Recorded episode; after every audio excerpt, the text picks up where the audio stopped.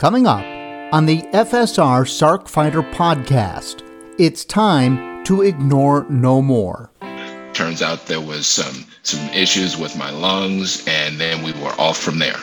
You know, just that the fact that my eyes, lungs, and my skin was affected was huge at the time. Um, I had no idea that this was even an issue um, and that it couldn't be resolved when I was there. So my journey was a lot, uh, a lot longer um, and a lot more difficult to to really to really deal with. But I'm really happy that I'm here where I'm at now. So, a physician and two patients join me on the FSR Sarc Fighter podcast to talk about the reasons Black Americans need to participate in clinical trials and join the conversation in the sarcoidosis community.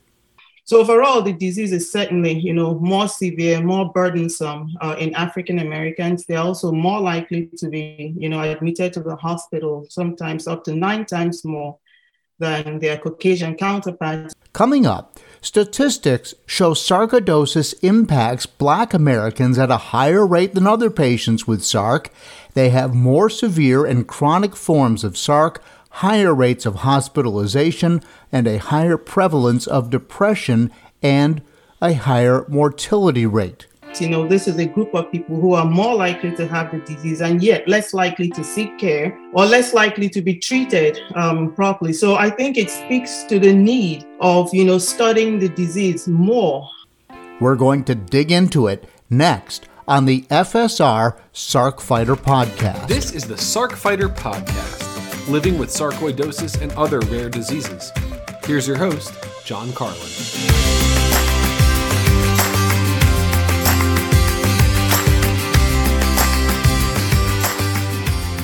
Hello, and welcome to episode 74 of the FSR Sarc Fighter podcast, brought to you in part by aTyr Pharma, which has a new drug called efzofitimod in stage 3 clinical trials. More information on that in the show notes. I am your host, John Carlin. I do this podcast because I want my fellow SARC fighters, whether you are a patient, whether you're somebody in the research or medical space, or even in the pharmaceutical space, to help you connect with other people here in the sarcoidosis space, uh, to hear their stories and understand how sarcoidosis is affecting all of our lives. And hopefully, it makes you feel better to know you're not the only one out there dealing with all of this. Now, before we get to the interview today with uh, fellow SARC fighters Catherine Washington and Calvin Harris, and also Dr. Ogugua Obi, just a, just a quick personal story. You guys hear me talk about cycling all the time, and I hope that you'll see this as a story of hope. Uh, as you know, I ride my bike to the point that I actually schedule my vacations around cycling. I may have mentioned in a previous podcast, my wife and I are just back from a cycling trip from our home in Virginia all the way to California, where uh, in one day uh, with our bicycle group, we rode from the Pacific coast to the Redwood Forest, the Armstrong Redwoods, which is a state natural reserve, uh, where 805 acres of redwood trees are protected had lunch there, and then did some wine tasting on the way back to our hotel. Big day on the bike, fantastic scenery, and just kind of a, a bucket list day for me. Please try not to feel too sorry for me in my terrible life, but it really, it really was a great day. Well, so now this past weekend, you know how in golf people go out as you get to a certain age and this becomes doable. They want to shoot their age. So if you're 74 and you're a really good golfer, you might still have enough game to shoot your age. Well, in cycling, you try to ride your age in miles. And I would submit that's a little bit easier to do. So, but I set out to do 62 miles, uh, a 62 mile bike ride on Sunday, and I did it quite easily on my birthday. So, yay me, right? Well, in my cycling blog called Carlin the Cyclist, I've, I've talked about riding with sarcoidosis.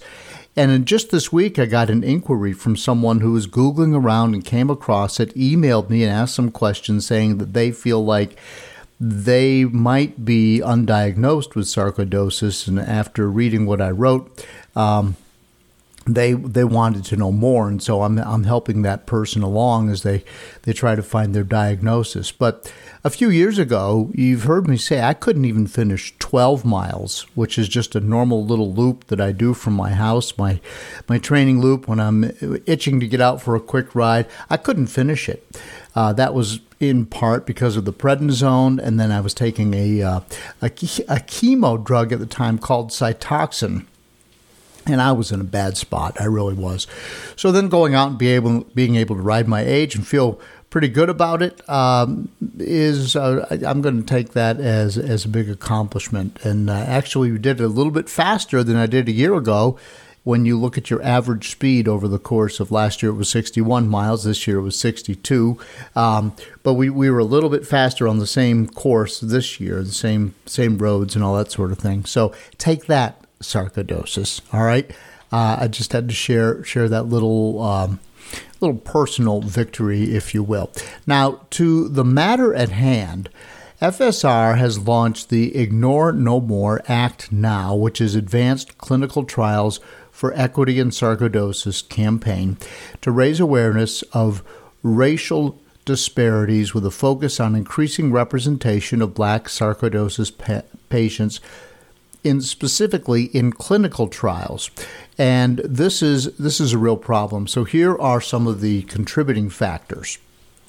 And I'm not making this stuff up. This is based on uh, uh, clinical research that's been done by professors and doctors and researchers, and and they we can say without hesitation that Black Americans experience three barriers to care, including racial, gender and socioeconomic barriers, gender barriers specific to black women.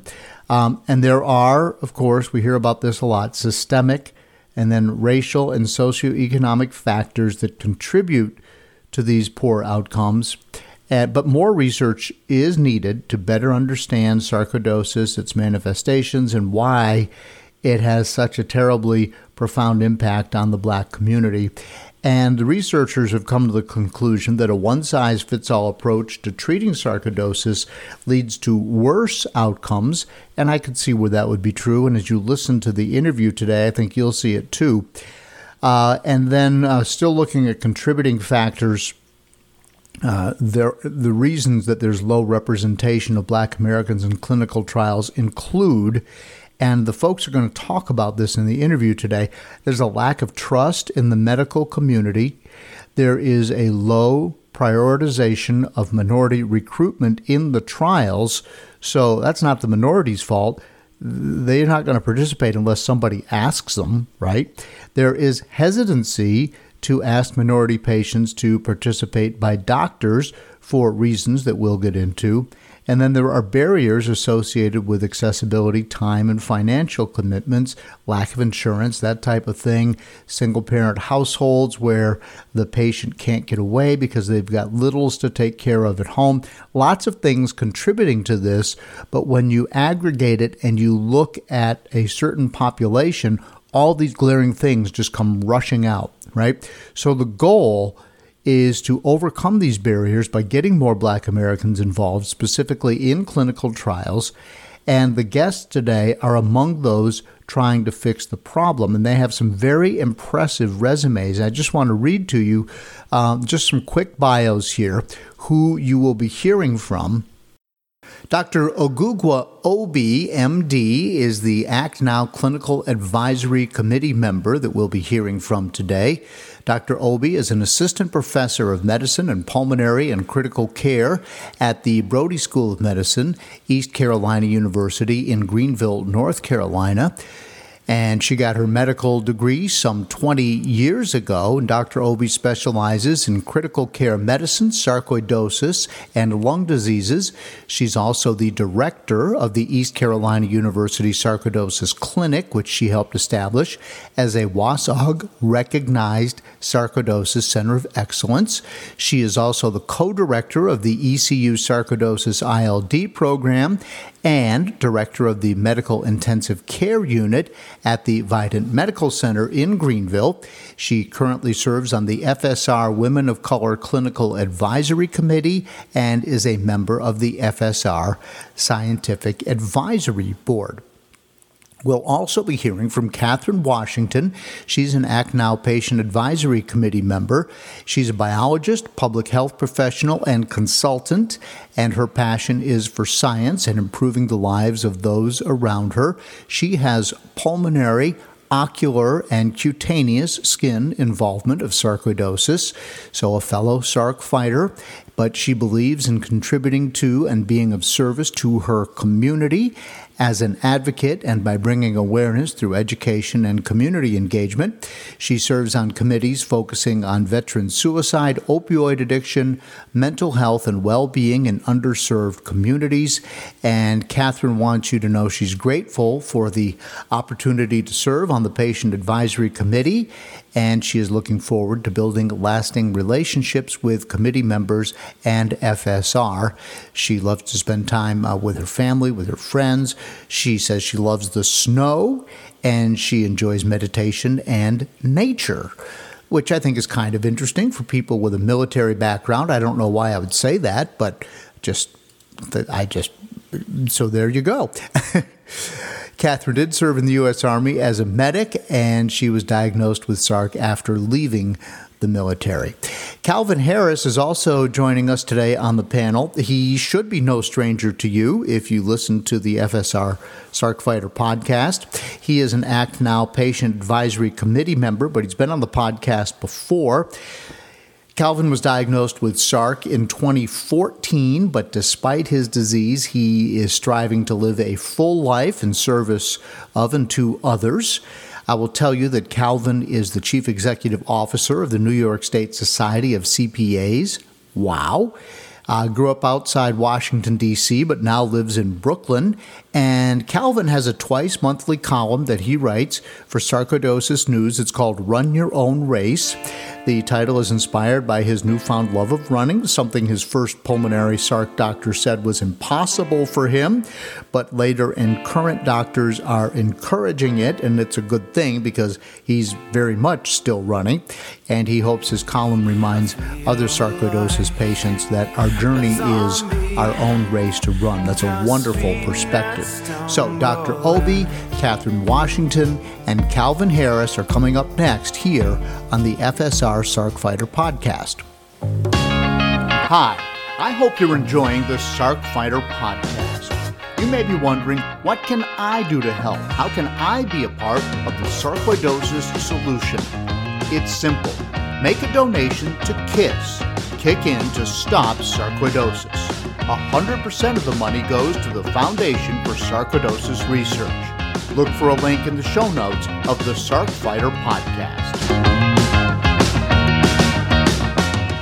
Welcome back to the FSR Sarc Fighter podcast. And we have a wonderful group of people here today that I want to introduce to you, starting out with uh, Dr. Ogugua Obi uh, MD, and she is an ACT Now Clinical Advisory Committee member. And I've already given you her bio, but she is here along with Catherine Washington, who is an ACT Now Patient Advisory uh, Committee member. And she is a biologist and a public health professional, but also a sarcoidosis patient. And Calvin Harris returns to the FSR, Sarc Fighter podcast. He's also an Act Now patient advisory committee member and a fellow Sarc fighter. So, everybody, welcome to the podcast. Thank you. Nice Thank to you. be here. Thank you so much, John. It's really good to be here. So, we've got a lot to talk about today, but I think the, the best thing to do maybe is to, before we start talking about the Act Now stuff, I want people to understand who they are hearing from. I'll start with Calvin. Calvin, first of all, uh, tell the listeners about your sarcoidosis journey and how you were diagnosed and, and how it's kind of manifested in your life. All right. Uh, thank you, John. Well, first, it's good to be back with you again. And I, I think, all in all, my, my journey is one to where I, I was fortunate and, and, and better than most. Uh, roughly eight years ago, I had a strange bump on my nose uh, that friends had told me to get checked out. I went to a dermatologist who ended up doing a uh, biopsy on it. Biopsy was negative, and then she immediately sent me to get X-rays, which I thought was strange. Why would I get X-rays on my chest for a nose? Turns out there was some some issues with my lungs, and then we were off from there. So uh, that dermatologist sent me back to my primary care physician who looked at the scans and immediately also recognized there was something wrong sent me to my uh, first pulmonologist and then there we go. Uh, all in all that took maybe three four months uh, but part of my my good fortune um, uh, no no pun intended is that from the beginning i had doctors who believed me and immediately realized that it was sarcoidosis. So um, from the time of really getting checked out to my diagnosis was really just a few months. And um, so since then, I've joined the Johns Hopkins uh, Sarcoidosis Clinic. A lot of that is through uh, FSR because um, I met one of the members at a FSR patient advisory conference. Uh, and um, I, have really gotten ex- exceptional care uh, because of that connection to Johns Hopkins and, and the resources I've made also through FSR. Yeah, and and I know from having uh, had you on the show before, you still, even with all of that, you've still had to struggle a little bit, um, and but you've also um, taken it to sarcoidosis by running. Uh, not right. like you, I, I know you told us you already ran just four miles this morning. Right, right, right, right, right. so, right. So, um, yeah. All right. Well, I want to shift gears before we before we get into some of this other stuff, and I want to talk to Catherine next because Catherine, you did not have the good fortune that Calvin had when sarcoidosis started to appear in your life. So, so tell us a little bit about that. Yeah, absolutely. First, I'd like to say thank you for uh, having me on today. It's really an honor to be here. Um, so, my journey to diagnosis is a little bit different. Um, so I was active and healthy, and I was training in the Army at that time, and I served as an Army medic. But um, despite all my medical training, I ignored the symptoms that I had developed at that time, which was just a simple rash, um, asthma, and experienced a lot of fatigue. Um, and it's really difficult to separate that from just being um, a, a, veteran, um, well, at that time, active duty. So at that point, I got help. Um, and I realized that my symptoms really didn't resolve like I had expected. Um, at that point, I began to experience additional symptoms where my eyes um, began to have some blurry ish, you know, started blurring and uh, some dryness mm and redness. mm However, over the course of 10 years, I underwent three eye surgeries. Um, I had met many doctors, uh, multiple interns, and prescribed at least eight different medications at the time. Um, and I finally received my diagnosis of ocular pulmonary and cutaneous sarcoidosis. And, you know, just that the fact that my eyes, lungs, and my skin was affected was huge at the time. Um, I had no idea that this was even an issue um, and that it couldn't be resolved when I was there. So my journey was a lot, uh, a lot longer um, and a lot more difficult to to really to really deal with. But I'm really happy that I'm here where I'm at now. So that's just a little bit about mine. so, well, 10 years and three eye surgeries, you kind of blew through that like it was nothing, but that's that's awful. And all of that, and nobody looked around and said, there's something here, something else here that we need to be looking for. You know, um, it's really difficult. We spend a lot of time in the field. Um, and as a medic, um, we have to just stay always ready to deploy, to do these other kind of um, activities. And so I had to stay mission ready. Um, and so unfortunately I had to put, I put myself, myself um, second. Um, my patients were first, my job was first. And unfortunately, uh, it just was missed overall. The docs didn't see anything that was major. I didn't see anything was major. So I totally missed it as well. It's really difficult to, uh, to pinpoint what was going on at the time. So, wow. Yeah. Well, yeah. actually, and I, I, forgot to say this because I always do. Thank you for your service. Oh, thank you. I and, appreciate it. And uh, it's amazing that you're fighting through this and you're you're putting yourself second, and and your dedication to the cause first, and and to your patients um, as a medic. Uh, so when you were having trouble with your eyes, was it just blurriness all the time that couldn't be corrected with glasses, or, or what what was happening? Yeah, so um, it's almost like having um, allergies, um, essentially. So it was really hard to distinguish allergies at that time from sarcoidosis. I just I don't think any of us were prepared for this uh, diagnosis. I certainly wasn't. So it's really difficult to continue to stay in the field, to move around, to you know engage all the time um, as a soldier, and then really have to focus on something that seems really minor. So, you know, it was just I think the entire situation was just a little. Um, a little upsetting in general. When I look back, I realized that maybe I should have been more um, willing to look at my own symptoms and probably advocate more for myself. And because of where I am now, I can see the mistake that I made. And I'm able to say, hey, this is really important for everybody to acknowledge your symptoms and really pay attention and really uh, get advice on what's going on, even if it looks small. So, you know, even though it was a long journey, I'm actually happy where I'm at now. So I can actually talk to people about it and help them during their journey. So you're walking around life, as I like to call it right now. You, you have pulmonary, cutaneous, which is skin, and, and, ocular, which is in your eyes. So when you're walking around right now, are you do you consider yourself to be healthy? Uh wow. It's a great question. Um, so I try to remain really optimistic um, now because things have changed in terms of the care that I'm getting. As a result of the diagnosis, I've really been able to have a really good uh, relationship with my doc. And so um, now, because of that, I do see myself healthy um, despite the condition that I have. So I am better, um, but I still have a lot of flare ups. I have difficulty with um, breathing. I'm on a CPAP machine. I have a lot of other issues that are going on as a result of this. I'm always tired. So um, even with those symptoms, I still feel relatively um, happy and gra- just grateful that I'm here where I'm at. It could have been a lot worse. So um, yeah, I, I really can't complain as much. Okay, all right. Uh, I want to bring in Dr. Obi now. Uh, Dr. Obi, what do you what after hearing these two patients talk about sarcoidosis? Does that ring true to you from uh, what you see with your patients?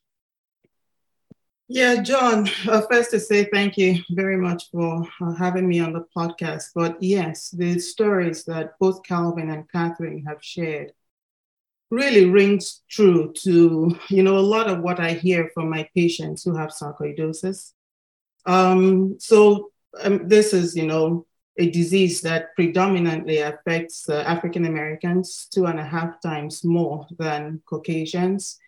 And both Calvin and Catherine's story just emphasize, you know, that African Americans tend to have more severe disease. Uh, they tend to have more uh, multi-organ involvement. And so Catherine has three uh, organs involved and Calvin had two organs involved.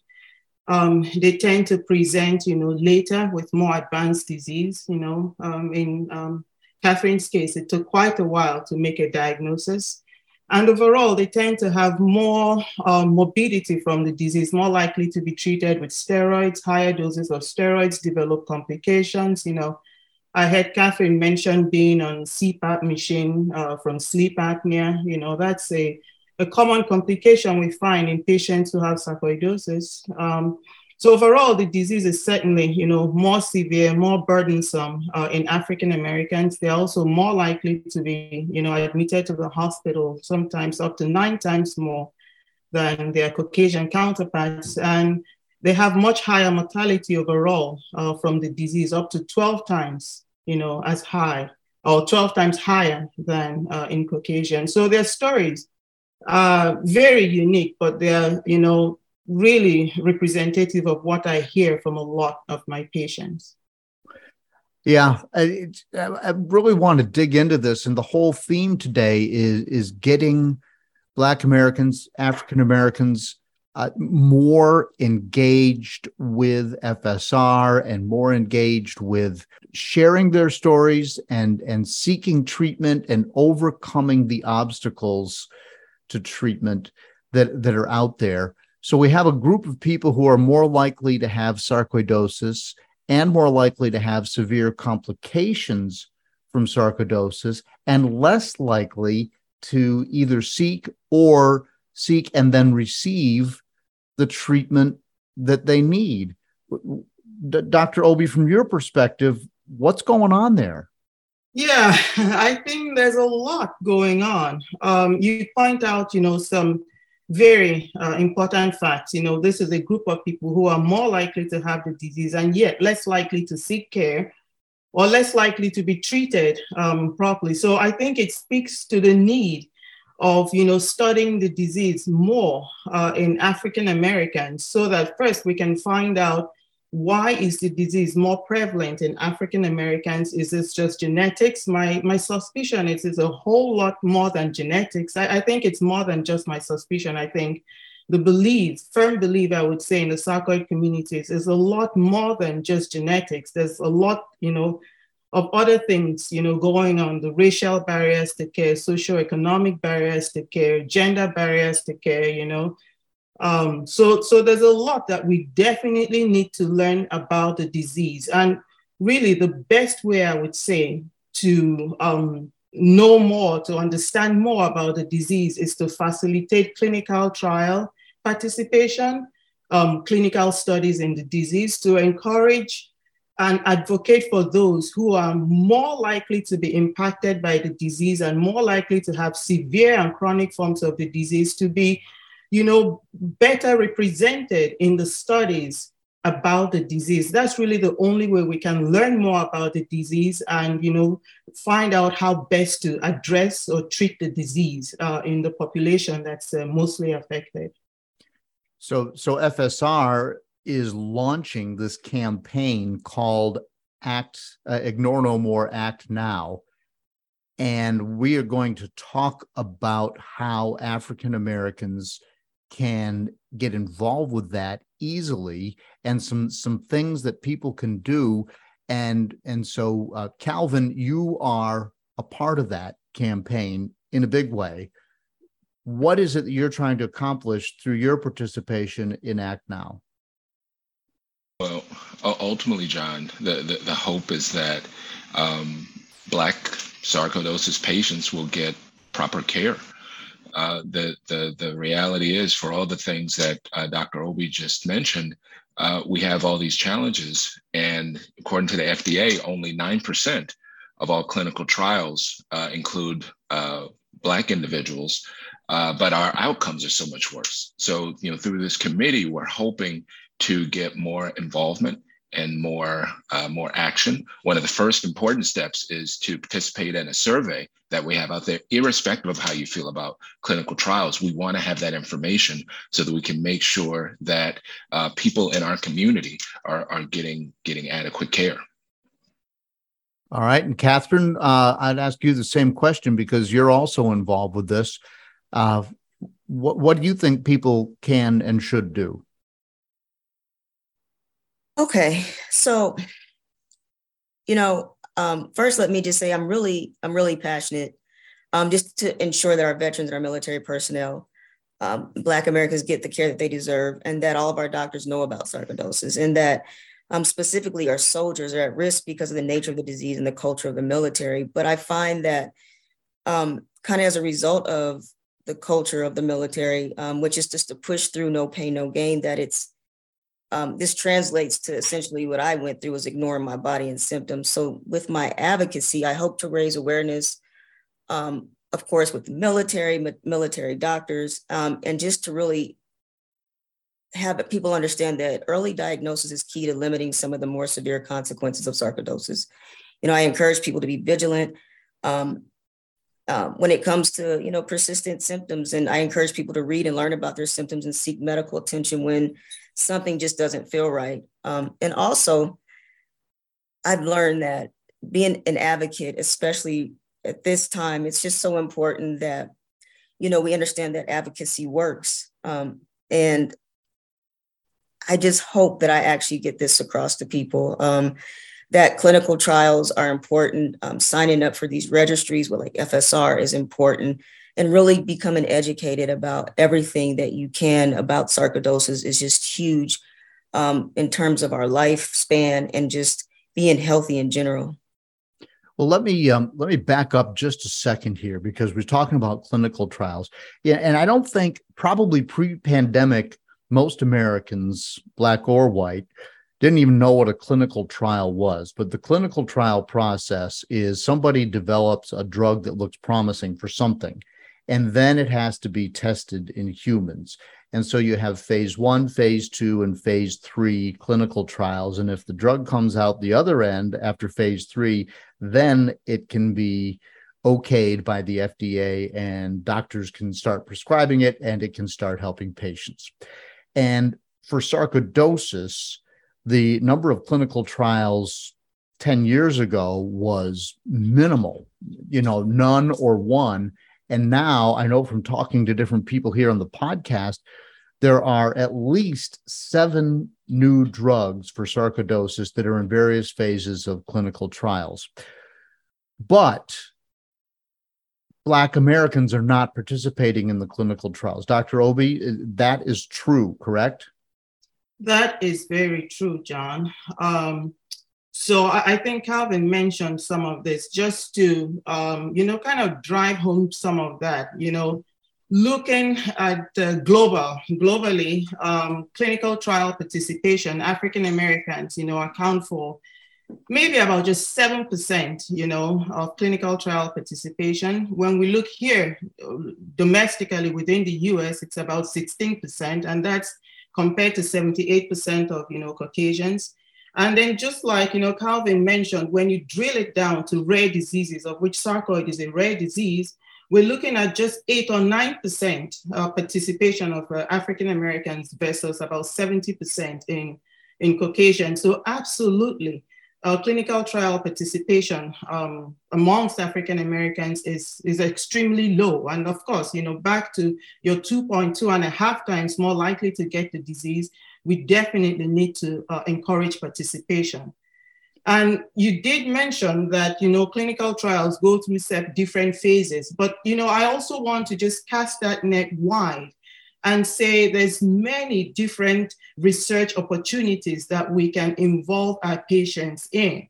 There's okay. surveys, you know, there's registries, there's, you know, where we deposit, you know, blood samples or other, you know, samples. There's so many different ways we can learn about the disease. Of course, clinical trials would be at the, you know, I would say at the top, but we can all get involved in participating in research to increase the knowledge, understanding, and you know the treatment options for the disease.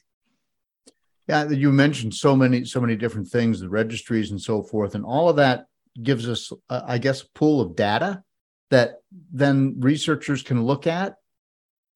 Absolutely. And, and, and that's helpful even when we're just kind of trying to formulate ideas. Absolutely, absolutely. Yes, yes.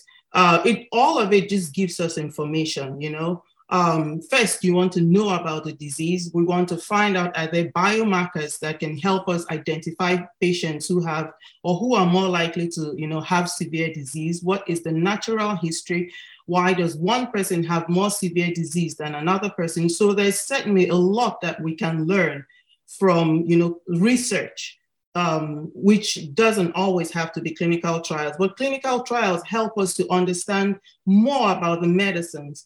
And sometimes it's, you know, trials looking at medicines that have been approved in other diseases to see if they work in patients who have sarcoidosis, as well as trials on drugs that have not been used at all in other diseases. And we're looking to see if these medications or drugs would be helpful in sarcoidosis. Okay, Calvin, Catherine, have have either of you participated in a clinical trial? Uh, to to date, I haven't. Um, however, I have volunteered uh, for three uh, through through my doctor. It's just in, in each case, I, I was deemed to not be a, a, candidate for the trial. So, and that's one of the things that will happen sometimes is that even if you want to do a trial, uh, you may not fit what they're what they're looking for in the group. So, thus far, I haven't uh, participated fully in a trial, though I, I am anxious to to do so. Okay.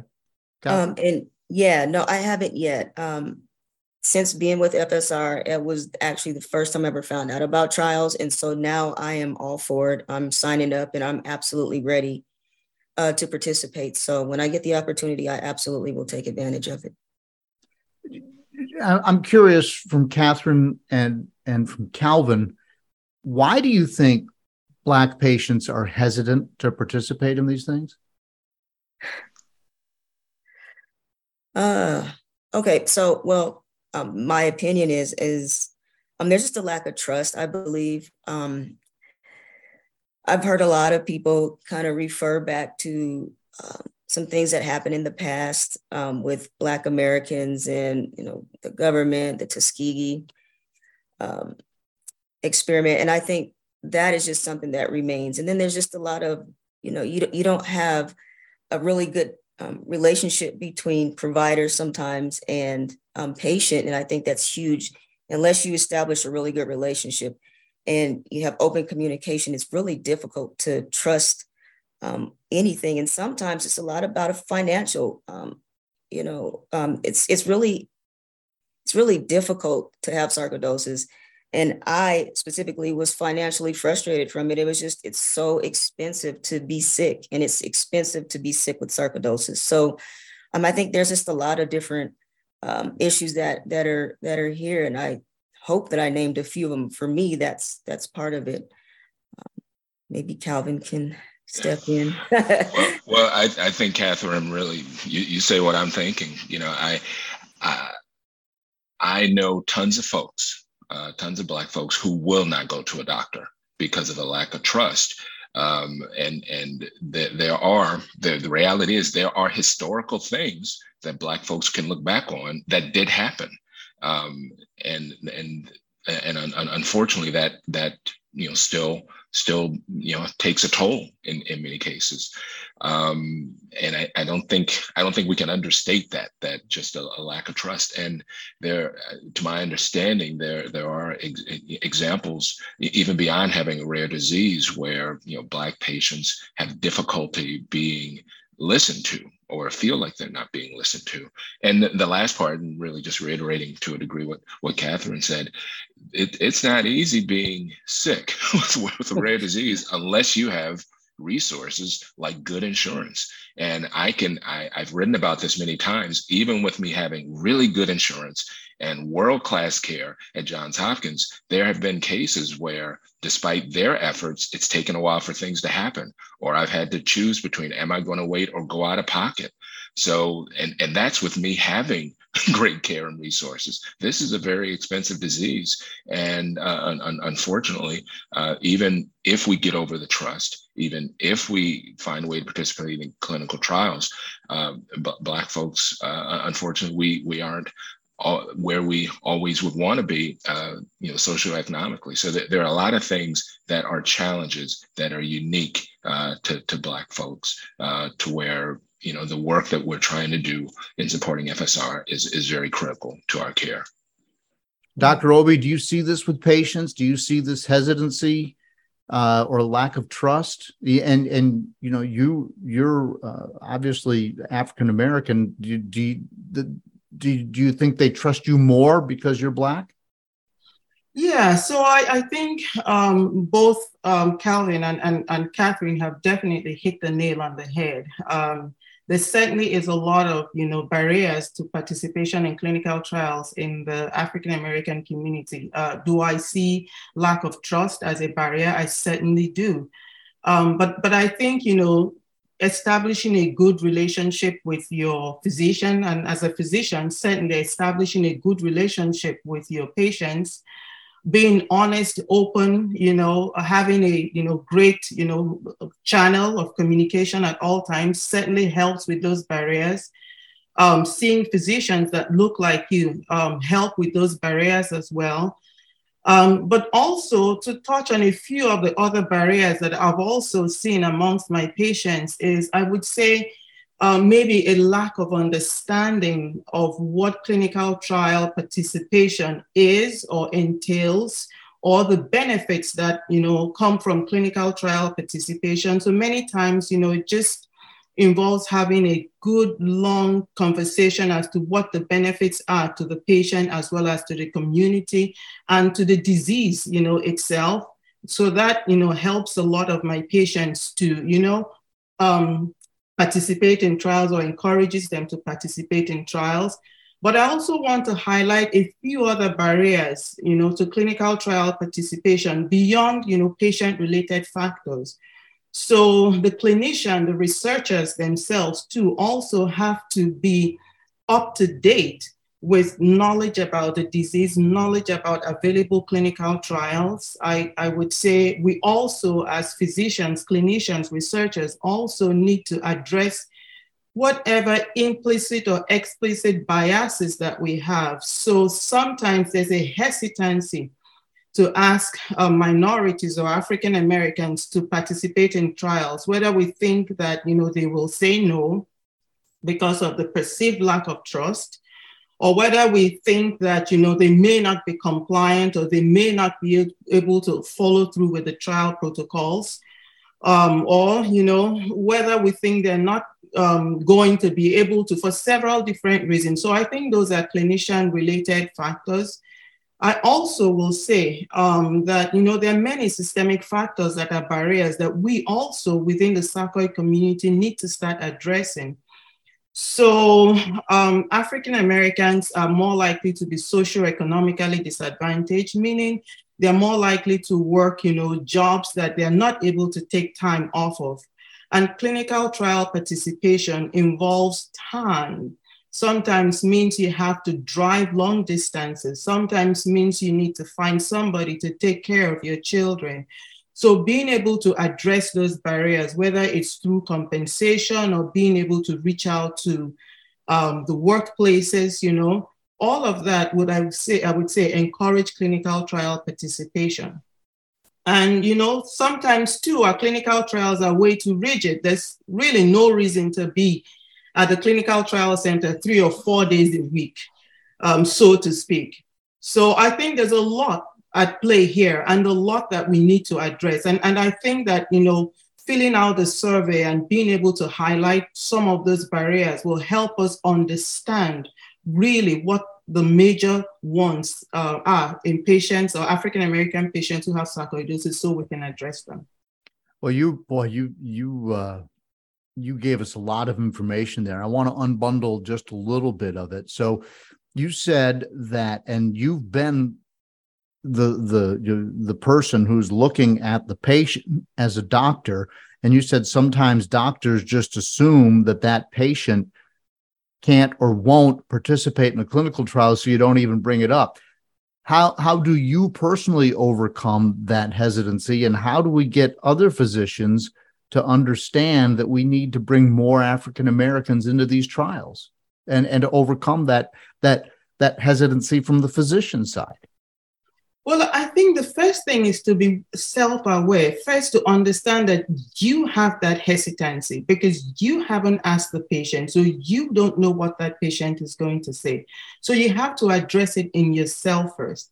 And then I think being open and honest with the patient, establishing a rapport with the patient, understanding the limitations, you know, that the patient has. We, I think, need to see our patients as more than just faces or numbers or times, you know, 15 minute slots. Sometimes it just takes, you know, multiple visits. I know what this patient's challenges are. And honestly, there's really nothing like just saying, of, first of all, being aware of the trial opportunities and just asking, right? It, yeah. They may yeah. not say yes that first time, but it's rare, honestly, that I've asked a patient, or I would say talked with a patient about clinical trial participation, that they've said an outright no. It's always been, hmm, let me think about it. It's always been, hmm, what does this entail? So there's not too many, you know, flat out no's and that you know opens up that conversation so I, I, would encourage other providers like myself to maybe adopt some of these yeah. But you know I, you you uh, you mentioned one thing is is the it's the 15 minute visit. So you go to the healthcare center wherever you are you sit in the large waiting room then they call your name and you go back to the little waiting room and then the the nurse comes in and takes your blood pressure and then you sit there and you wait for the doctor to come and you get about 15 minutes with the doctor and then the doctor moves on to the next room. And it's always been um, with the exception of going to the cleveland clinic where i have not had that experience every other doctor that i've been to you get that 15 minutes and it's done. And that it looks to me like that doctor is under pressure to get to as many patients as possible in a given day. And that's after uh, you know waiting three or four months to get an appointment.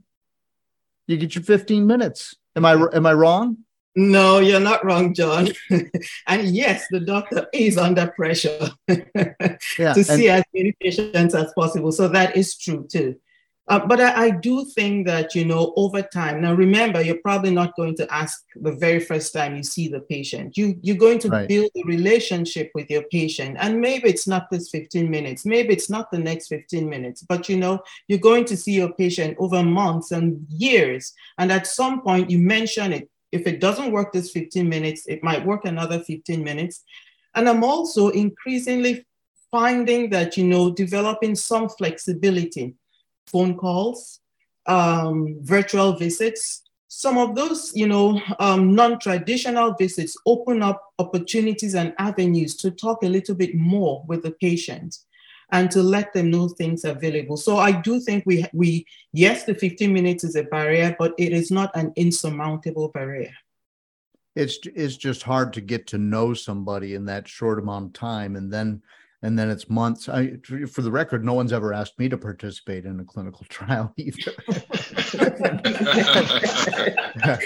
Not too late. and I have spent a lot of time uh, with my doctors and physicians dealing with sarcoidosis. So, um, so, so now we've got these clinical trials out there.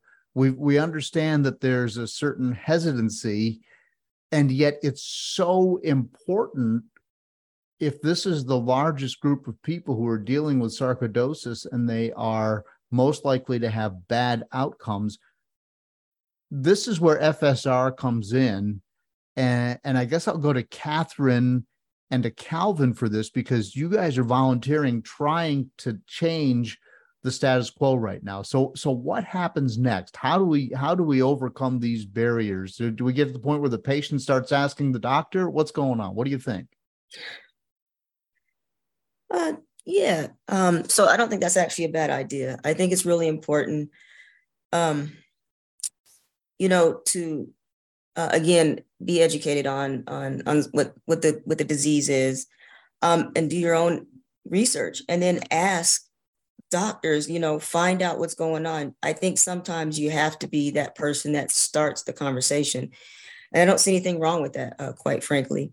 And the way I'm looking at, you know, advocacy in general is like wins along the way are needed. And from these, um, our advocacy, we learn and transform lives as a result. So um, FSR has just been huge um, in helping me talk to other people about it. And oftentimes what I found out is um, bringing in people who are really famous. Um, for example, um, unfortunately, Bernie Mac um, passed away from his from complications of sarcoidosis. But if you're able to say, "Hey, this person had that," and that brings them, you know, to this place like, "Oh, well, this is a real thing." Um, anything that I can use to to to tilt the the scale a little bit in my favor to get people to listen, I'll do it. Um, and at this point, this is exactly what I plan on doing on this journey. So um, I hope I answered that correctly. uh, sure. Calvin? Yeah. Well, and, and I, I, I could not agree more. And and part of it is is is right here. You know, you know, talking about it here. I, I think the more we can talk about it and communicate out it and and and let people, you know, hopefully each time we reach a little bit, a little bit more, um, a little bit more folks, and hopefully over time it'll make a difference. You know, we certainly again want to encourage people that who are, who are listening to to fill out the survey um, that we have. Uh, you know, irrespective of how you feel about it, um, about clinical trials, and and then it's you know, admittedly one person at a time uh, to try to to try to get them there, um, and you know, hope, hopefully it'll make a difference. If, if it's just one one additional person, we'll make a we'll make a difference, and we'll we'll get there eventually. Yeah, you mentioned uh, the survey, and and I've probably I should have brought that up before now, but if if listeners go, and this will be in the show notes, to www.stopsarcoidosis.org slash act now, there's a right. survey there for uh, Black Americans mm-hmm. who have sarcoidosis. And so that will get you in the system, so to speak. Now, now there's a record of you and, the, and your data can be analyzed uh, by by folks. And there's also we're talking about getting it out there so people know there's FSR has put together a wonderful, beautiful, colorful social media toolkit. So you you can just take whatever whatever you want from that toolkit and put it on Instagram, put it on Facebook, get it out there and share it in your community. That is really going to help. Dr. Obi, uh, you're familiar with this survey. Can you talk a, a, little bit more about it? Talk about it doesn't take that long to fill it out, I don't think. Talk about what it is and how valuable that is to you as a physician and physicians and the medical community in general. Yeah, the survey takes maybe about five, seven minutes, you know, to complete. Um, so it's really not a lot of time. And it, you know, asks a lot of questions about um, would you participate in a uh, clinical trial? Uh, if so, you know, why? What are some topics that are important to you in clinical trial participation?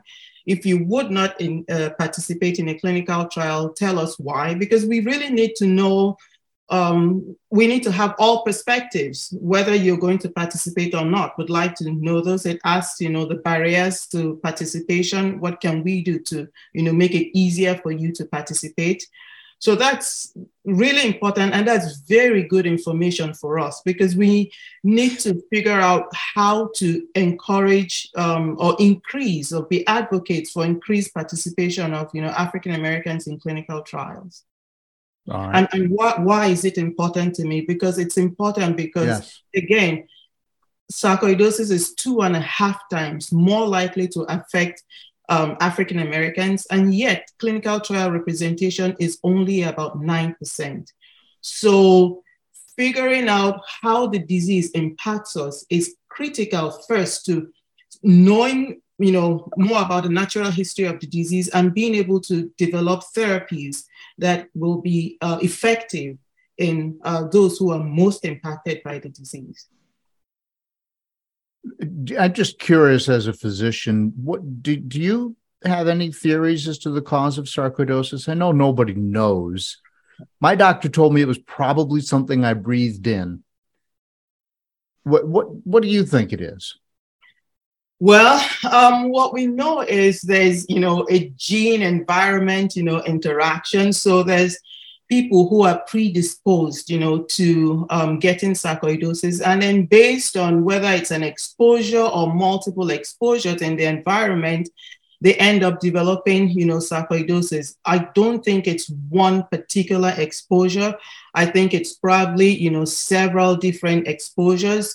You know, uh, there's been studies saying maybe some, you know, bacterial infections, maybe exposures to molds, we know sarcoidosis occurs more in certain occupations, you know, firefighters, in the Navy, in, you know, agricultural workers, metal workers, you know.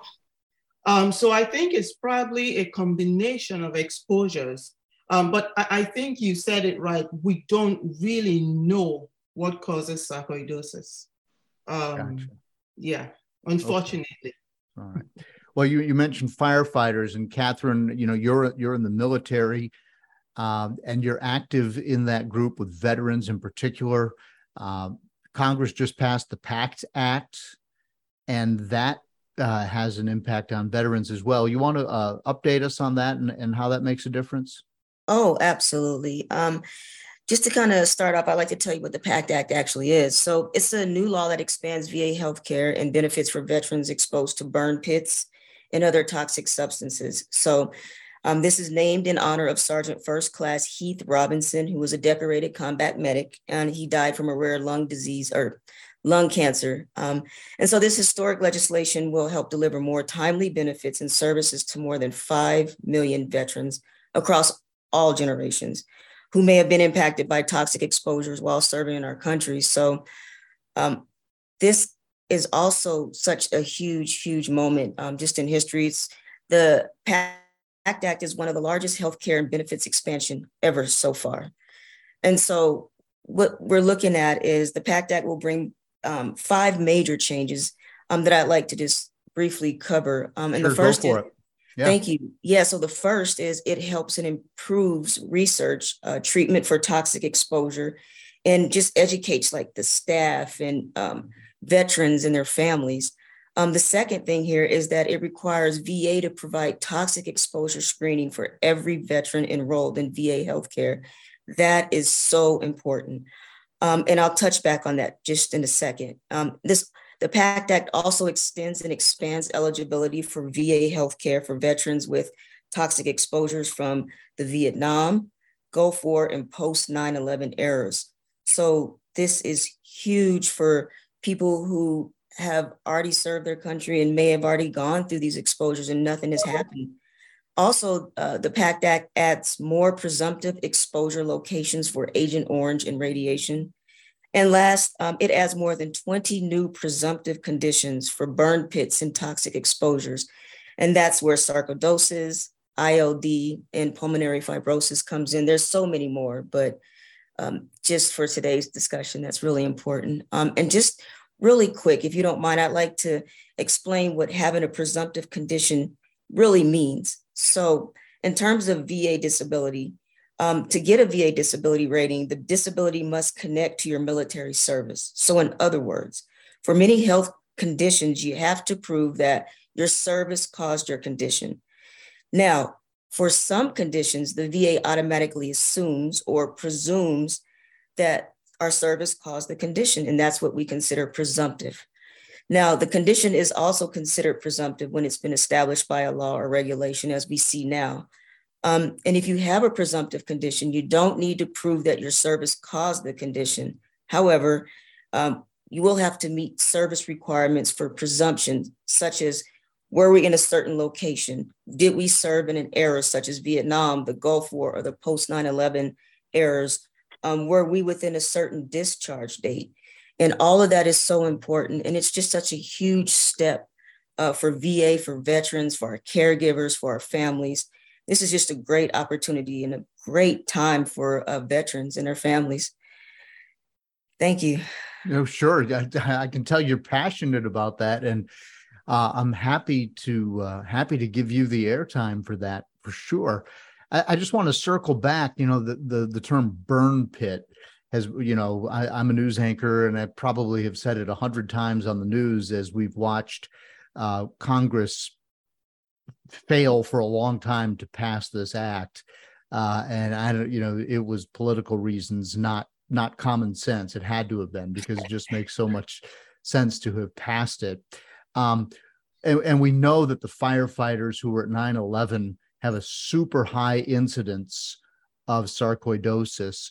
Do we also see that with these burn pits or any of the other situations that you mentioned, service in the Gulf War or, or those situations? Oh, absolutely. Um, and again, I, I, I I try to stay away from the politics of it, but absolutely, um, this has denied quite a few veterans for a really long time. And, it, and we're talking about going back to Vietnam.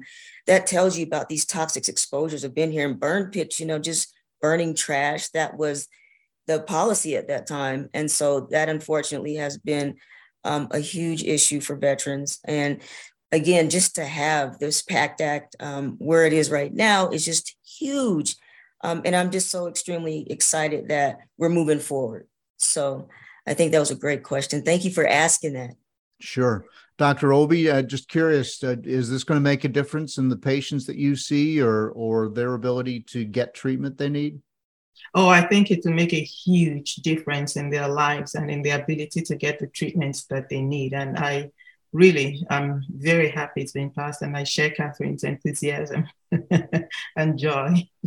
sure. Well, this is this is great. So, the takeaways from today then is uh, or or are that um, sarcoidosis is out there, that it is out there predominantly in the African American community, and yet that group does not seek treatment, and that group does there does also not seek uh, or is not asked to participate in clinical trials.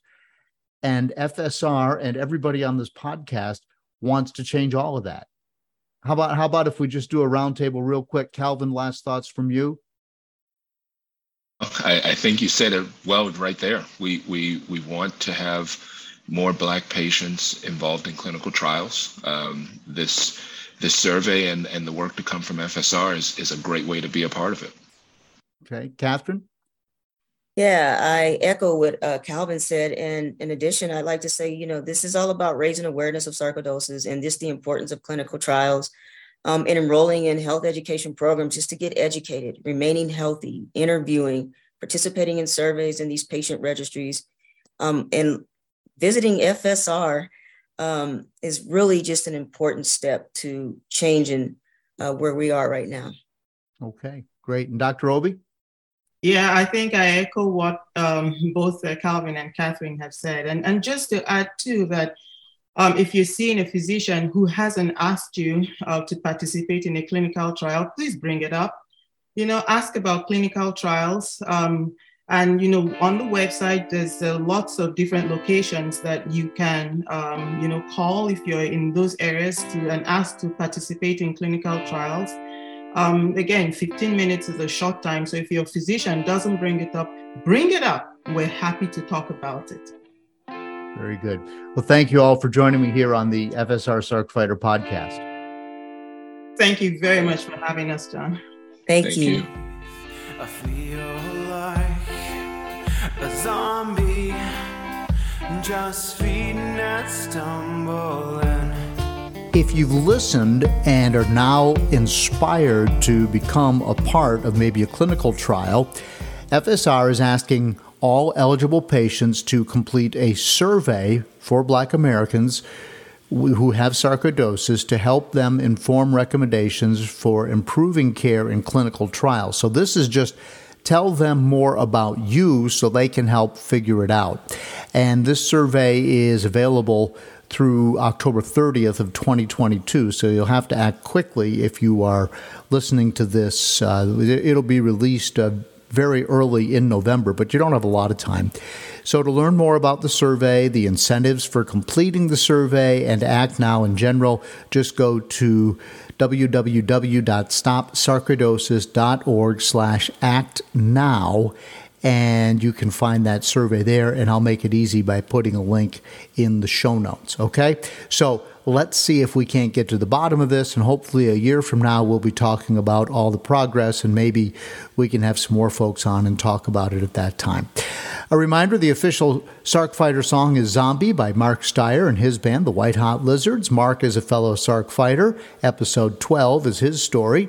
I normally release the Sarc Fighter podcast every other Monday. As I am speaking today, my trusty dog Dougal, my rescue boxer, is curled up on the chair in my office, and Dougal makes my life so much better. Don't forget to follow the Sarc Fighter podcast on social, Facebook, and Instagram. If you have a Peloton, bicycle, or treadmill, uh, you can find me on there as Sarc Fighter. My cycling blog is called Sar- uh, Carlin the Cyclist, and it has a section called Cycling with Sarcoidosis. The backstory to the founding of the Foundation for Sarc Research is episode 11 with Andrea and Redding Wilson. She is a fellow Sarc fighter. If you're new here and you are just trying to figure out what sarcoidosis is, Go back and listen to episode two with Dr. Simon Hart. He goes over sarcoidosis 101. If you want to know what my deal is, if you don't know by now, uh, it's episode one. Please send me an email. It's in the show notes, carlinagency at gmail.com. Leave me a comment or you can request to be on the show. Follow the Sarc Fighter, as I said, on social, on Instagram and on Facebook. And if you like the Sarc Fighter podcast, it helps grow the show and make it more effective if you share it on your social media. But better yet, just tell one person, just tell somebody in the sarcoidosis space, hey, they're doing great things over there on the FSR Sarc Fighter podcast. So just share it with one person. Thanks a lot for listening, and until next time, keep fighting.